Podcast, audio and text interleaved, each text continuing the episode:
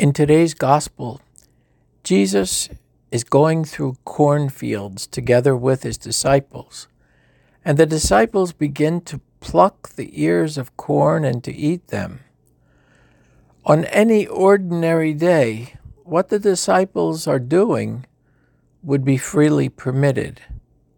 However, this particular day is the Sabbath day.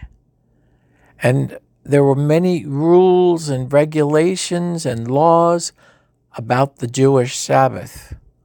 A lot was forbidden on the Sabbath. And in this case, Jesus and his disciples could be classified as lawbreakers. What they're doing, according to the Jewish rabbis, would be a matter of deadly sin, a matter of life and death. And so when the Pharisees challenge Jesus, he says, The Sabbath was made for man and not man for the Sabbath. In other words, Jesus is saying that the Sabbath is not to enslave, but to make life better for people. That in fact, human beings were created before the Sabbath ever existed. And so perhaps today this could invite us to a reflection about our own ideas of laws, religion, rules, regulations. For example, somebody could abstain from work on Sunday, go to church, say their prayers, read the Bible, and if that's all there is to being a good Christian, that would be kind of easy.